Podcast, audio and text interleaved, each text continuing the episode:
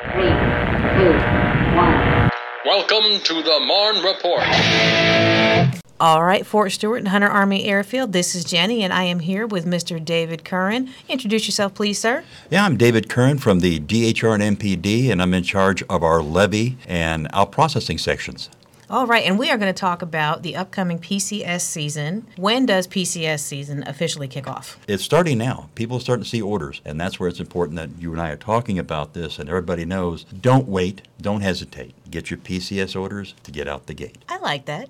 I All just right. made it up. Way to make that up on the fly. So, talk to me about getting PCS orders. What do our soldiers need to know that are uh, they know they're on assignment, the orders are coming. What do they need to know to get those orders and make this a smooth process transitioning out of Fort Stewart?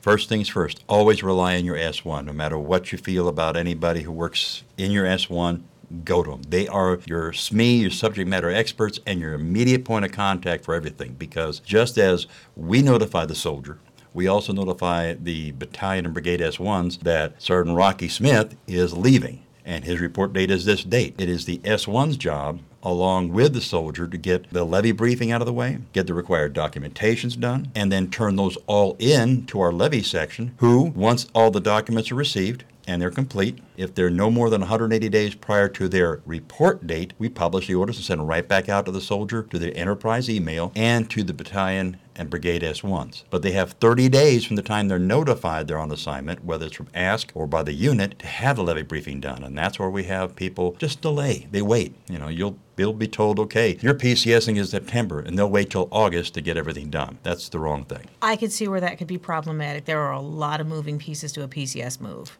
Yes, it's the second most stressful time in your military career. The other time is a combination of basic training and going to war. Yeah, those are a little stressful too, if memory serves. Yes. Mm-hmm. oh, so getting back to the PCS portion of it. So when soldiers know they are on assignment, you talked about a 180 day window. Elaborate on that a little bit more. Like the message here is as soon as you know you are on assignment, Start the process. start the process. Because, especially if you're in that 60% of the Army, married with family, uh, or with dependents, I should say. Not married with children, just married with dependents. You're going to have to adjust transportation setup to move your household goods. If you're going overseas, you have to get permission to take your family members with you, which is a medical record screening done by the Winn Army Community Hospital section. And once it's approved or it's been completed, then it gets sent to the gaining command for them to say, oh, you have X amount of children, you have X amount of dependents, we have enough room and housing. So housing's approved, but we don't have enough people to take care of your special needs child or spouse. Those things all go in to make sure that you're not going to go over there without your family and fi- or go with your family and find out they shouldn't be here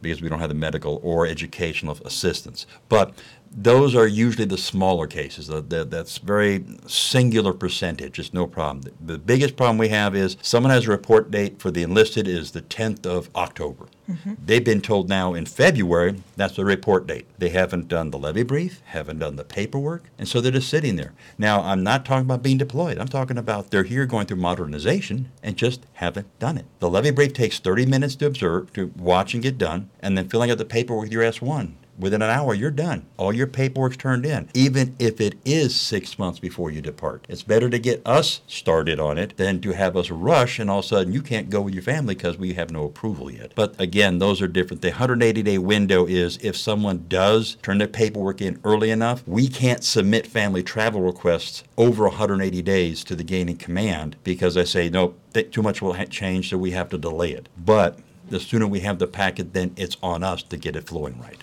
Okay, so the sooner you have that packet, then you're just sitting on go and you can get it out as soon as that 180 day window opens up. And most times, if we don't have to wait because it's right at the 180 day window. Okay, great. So mm-hmm. again, that message being do not wait, do not hold off when you know you're on orders, go see your S1, start the process, watch the levy briefing, and that's huge. They don't have to go to a physical levy briefing. It's brief. on the Fort Stewart webpage. all on the Fort Stewart webpage. That is excellent. And I was going to tell you, don't wait, don't hesitate, get out the gate, turn in your packet. Excellent. Do you have anything else that you want to put out to our oh, soldiers? Oh, yeah. or- One thing you can't forget when you're doing any PCS, whether it's CONUS or OCONUS, you will not be allowed to depart Fort Stewart until it's verified you have a sponsor at your gaining location. So don't wait on that either. You don't, the soldier here doesn't have to initiate that. Be cognizant And remember, when you're starting your out processing, if you don't have a sponsor, you're going to be stuck at Fort Stewart because we're not allowed to let you leave. So get a sponsor, start that process. That's for the soldiers PCSing away. Now, PCSing in, that's another subject, and I think you've got another subject matter expert to talk about that. I certainly do. We appreciate your time. Thank you, Mr. Curran. And next up, Fort Stewart, we're going to be talking to our relocation program manager about all things in processing. All right, Fort Stewart, we're back and we have our ACS relocation program manager. Uh, Amanda, introduce yourself, please. Hello, everyone. My name is Amanda Johnson, and I'm the Relocation Readiness Program Manager for both Fort Stewart and Hunter Army Airfield communities. Awesome. And Amanda, talk to me about your program a little bit. What is it that you do for soldiers when they're brand new to Fort Stewart or to Hunter Army Airfield? What services do you provide? Well, since all soldiers um, in process through Fort Stewart for both communities, our number one goal is to help them integrate into the community, and that's by providing information and helping them get settled um, with programs like the Lending Closet and the Kids on the Move program. Tell me about the lending closet. The Lending Closet is a place where uh, soldiers and family members can come to borrow household goods, basic household items, while they're waiting for their household goods to arrive, or if they're PCSing, then after they ship out their household goods and waiting to depart the installation. Okay, and when you say basic household items, what are we talking about? We are talking about the bare basics dishes, pots and pans, folding tables and chairs, sleeping mats, which are about two to three inches thick and just keep you off the ground. And then we do have some children items. We have pack and plays, high chairs, taller strollers, and car seats. So this is great. So what I hear you saying is when we PCSed back in the day, we probably didn't have to go to Walmart and buy $300 worth of kitchen supplies and things to tide us over. We could have just gone to our local lending closet and borrowed some of those things from them. Yes, you could have. So I have a very important question for you. Does the lending closet have coffee makers? Yes, they do. We actually have three things that plug in at our small appliances. We have coffee makers, toasters, and crock pots.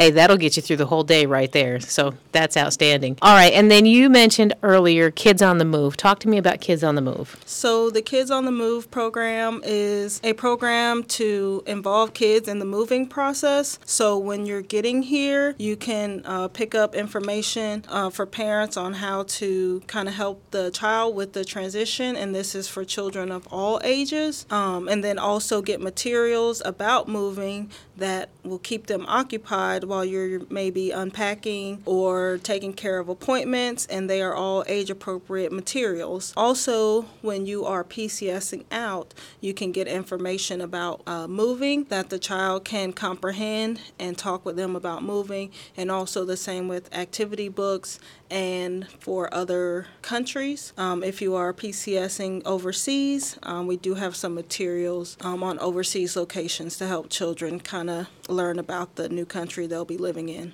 That's really great information. And then, so that's all for soldiers that are incoming to the installation, what you can do. Now, you talked about if people are PCSing or if they're going OCONUS. Tell me a little bit about what you can do for soldiers that are going OCONUS. So, for soldiers going OCONUS, we do have the OCONUS briefing where you can get information about your OCONUS location, and that's any overseas locations plus Alaska and Hawaii. So, we have country specific information that we give you, and then we also share with you some specific tools that will help you plan your PCS and make your move a little less stressful. That is wonderful. Thank you so much. Thank you for your time today. Uh, all right, Fort Stewart, this is Jenny signing off.